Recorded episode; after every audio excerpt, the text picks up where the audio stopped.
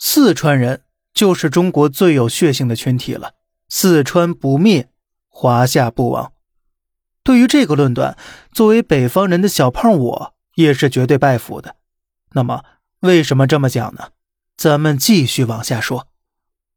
纵观整个中国历史，唯有四川人配得上这句话的分量。宋朝时期，蒙古入侵，临安被迫，南宋朝廷都没了，四川人愣是不投降，仍旧死守凌霄城数十载，直到1288年，蒙古集结30万大军围攻凌霄城，才全城玉碎，无一生还。彼时宋蒙战争已经打了60年了，1300万川人只剩下不到80万，近乎全省殉国。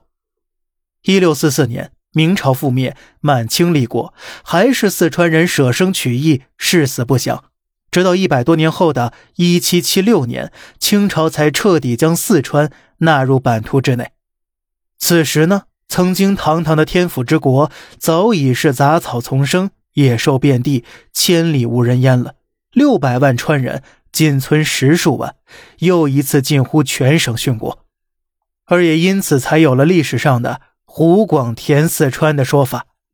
1937年，中国再次面临外族入侵，又是各路四川军阀率先巨头。他们曾经互相打了数十年，但是在国家大义面前，各路军阀只用了一场碰头会就达成了空前的一致，放下所有的争端恩怨，坚决抗日，而且全部人马出川抗日，不留一分家底。一时间，四川10户人家9户武儿郎，几十万川军，几百万壮丁，陆陆续续浩浩荡荡的倾囊而出。淞沪会战爆发，第一批东路川军穿着草鞋，步行上千里走到湖南，坐上船又换乘火车，颠沛流离40多天抵达上海，一下火车便立刻投入战斗。13个昼夜的鏖战，川人的血肉铺平了2米深的战壕。而另一边，太原会战，4万支援的北路川军伏尸遍地，防御工事被毁，他们就把战友的尸体堆上去作为临时工事。徐州会战，1万多川军独守藤县，日军急火猛攻，在藤县城墙上炸开足足12米宽的缺口，全城沦为焦土。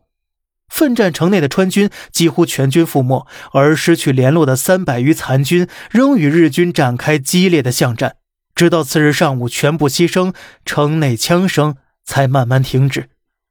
日本明明一步都没有踏入过四川，但是你敢相信吗？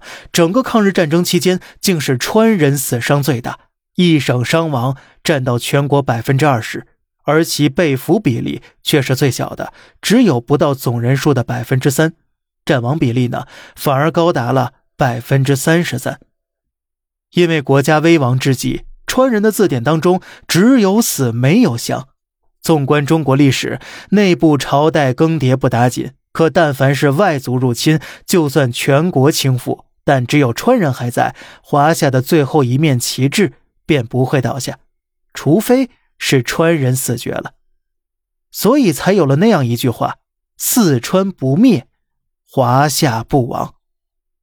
好了，这里是小胖侃大山，每天早上7点与您分享一些这世上发生的事儿，观点来自网络，咱们下期再见，拜拜。